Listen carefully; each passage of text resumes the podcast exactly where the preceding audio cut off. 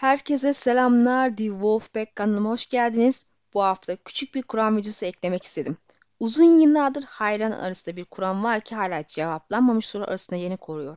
Buna göre Oberyn Martell Tywin'den intikam almak ama işin doğunun üstüne kalmaması için onu yavaşça zehirledi. Oberyn'in intikam için kral toprağına geldiğini zaten açıkça ifade ettiğini biliyoruz. Uzun zamandır açlık çekiyorum. Yemek için olmasa da. Lütfen söyle bana.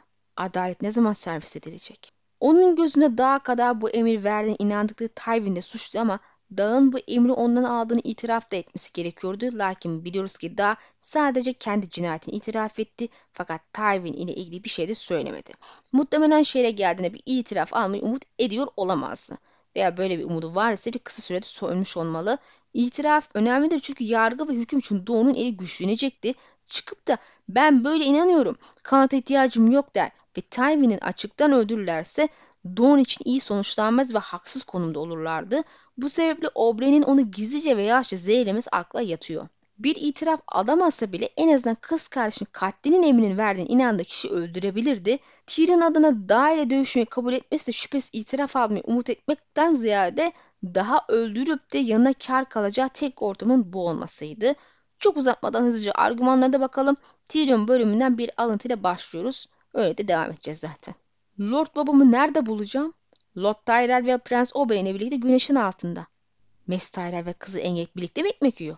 Garip ve daha garip. Bildiğiniz gibi Martell ve Tyrell hanesinin husumeti var ve genelde birlikte aynı masada oturmaya bile katlanamazlar. Hatta Dora'nın Renly'i Lannister'a karşı desteklememesinin iki sebebinden biri de Tyrell'lerin desteğini almış olmasıydı. Muhtemelen Oberyn Tywin'in yanında gezinerek yediği emek ve içecekleri zehri katmanın bir yolunu arıyor olabilir. Olen'e bile kaşla göz arası zehri Joffrey'nin kaderine koyabilecek fırsatı bulduysa Oberyn bu konuda çok daha becerikli olsa gerek. Emin ol kız kardeşine teşekkür etmem gereken çok şey var. Ziyafetteki suçlaması olmasaydı ben seni yargılamak yerine sen beni yargılıyor olabilirdin. Prensin gözleri eğlenceyle kararmıştı. Zehri doğunun kızıl engelinden daha iyi kim bilebilir ki? Oberyn zehir konusunda üstattır. Her türlü zehri ve nasıl kullanacağını bilmekte üstüne yok. Diğerine de babasının kızıdır. Ondan öğrendiğine ne şüphe ve o kız bile bu konuda çok yetenekli ve tehlikeli. Bizim için asıl dikkat çekici ve düşündüren alıntısı Oberyn'in Tyrion'u doğuna davet ettiği ve Marcelle'nin kraliçe yapılması ile ilgili planını konuştuğu zaman söylediği şey. Baban dedi Prens Oberyn. Sonsuza dek yaşamayabilir. Bunu söyleme şekliyle ilgili bir şey Tyrion'un ensesindeki tüyleri diken diken etti. Birden aklına yine Elia geldi. Ve Oberyn'in kült arasında geçerken söylediği şey. Sadece kılıcı eli sallayan eli değil, sözleri söyleyen kafayı da istiyordu. Kızıl Kale'de böyle inatla konuşmak akıllıca değil prensim.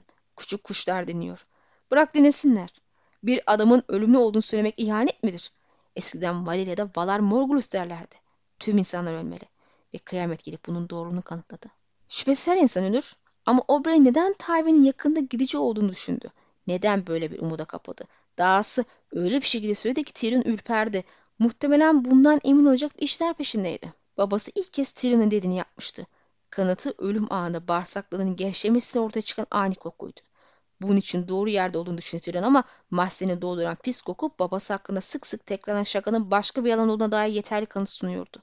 Lord Tywin Lannister neticede altın sıçmamıştı. Tyrion zindandan kaçıp gizli geçitten kral eli odasına gittiğinde şeyi orada gördü ve kadını öldürdü. Ardında da babasını tuvalette buldu. Belli ki bir sürede Tywin Lannister orada bulunmaktaydı. Sanki kabız olmuş gibi. Ancak öldüğü zaman bağırsakları gevşeyip boşalıyor. Daha sonra da cenazesinde kötü bir koku yayıldığına dikkat çekiliyor. Şüphesiz ki koku çürüyen ceset için doğaldır ama sözlü bölümleri okuduğumuzda bu kokunun normalden fazla olduğunu görüyoruz.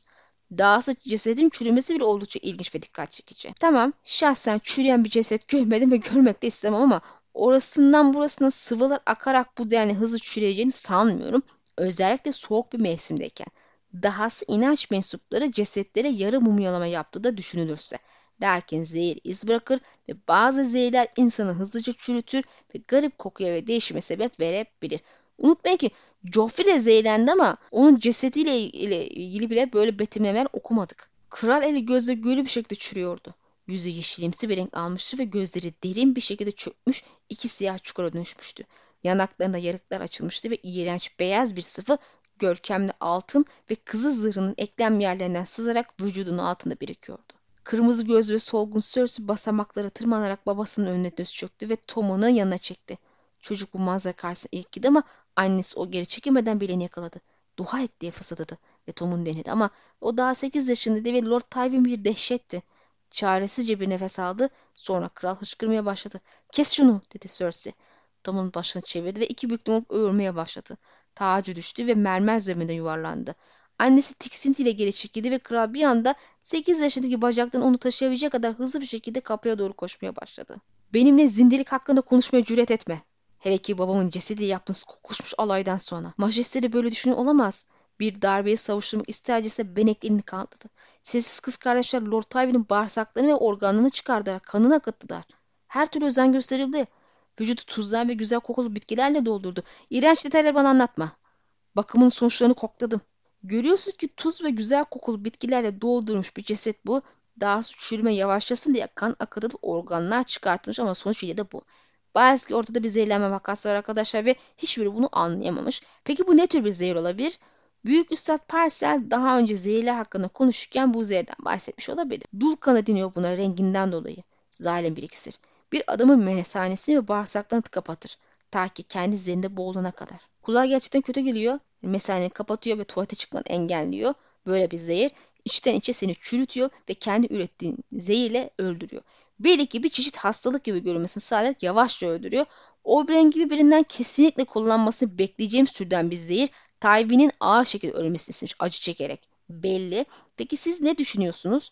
Oberyn gerçekten Tywin'i zehirlemiş mi?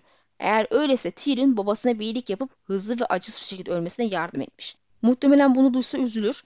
Videomuz burada sona eriyor. Fikrinizi yorumda belirtmeyi ve beğendiyseniz videomuzu paylaşmayı unutmayın lütfen. Beni ayrıca desteklemek isterseniz katıl veya teşekkür butonu kullanarak bunu yapabilirsiniz. Sonraki videoda görüşmek dileğiyle. Allah'a emanet olun.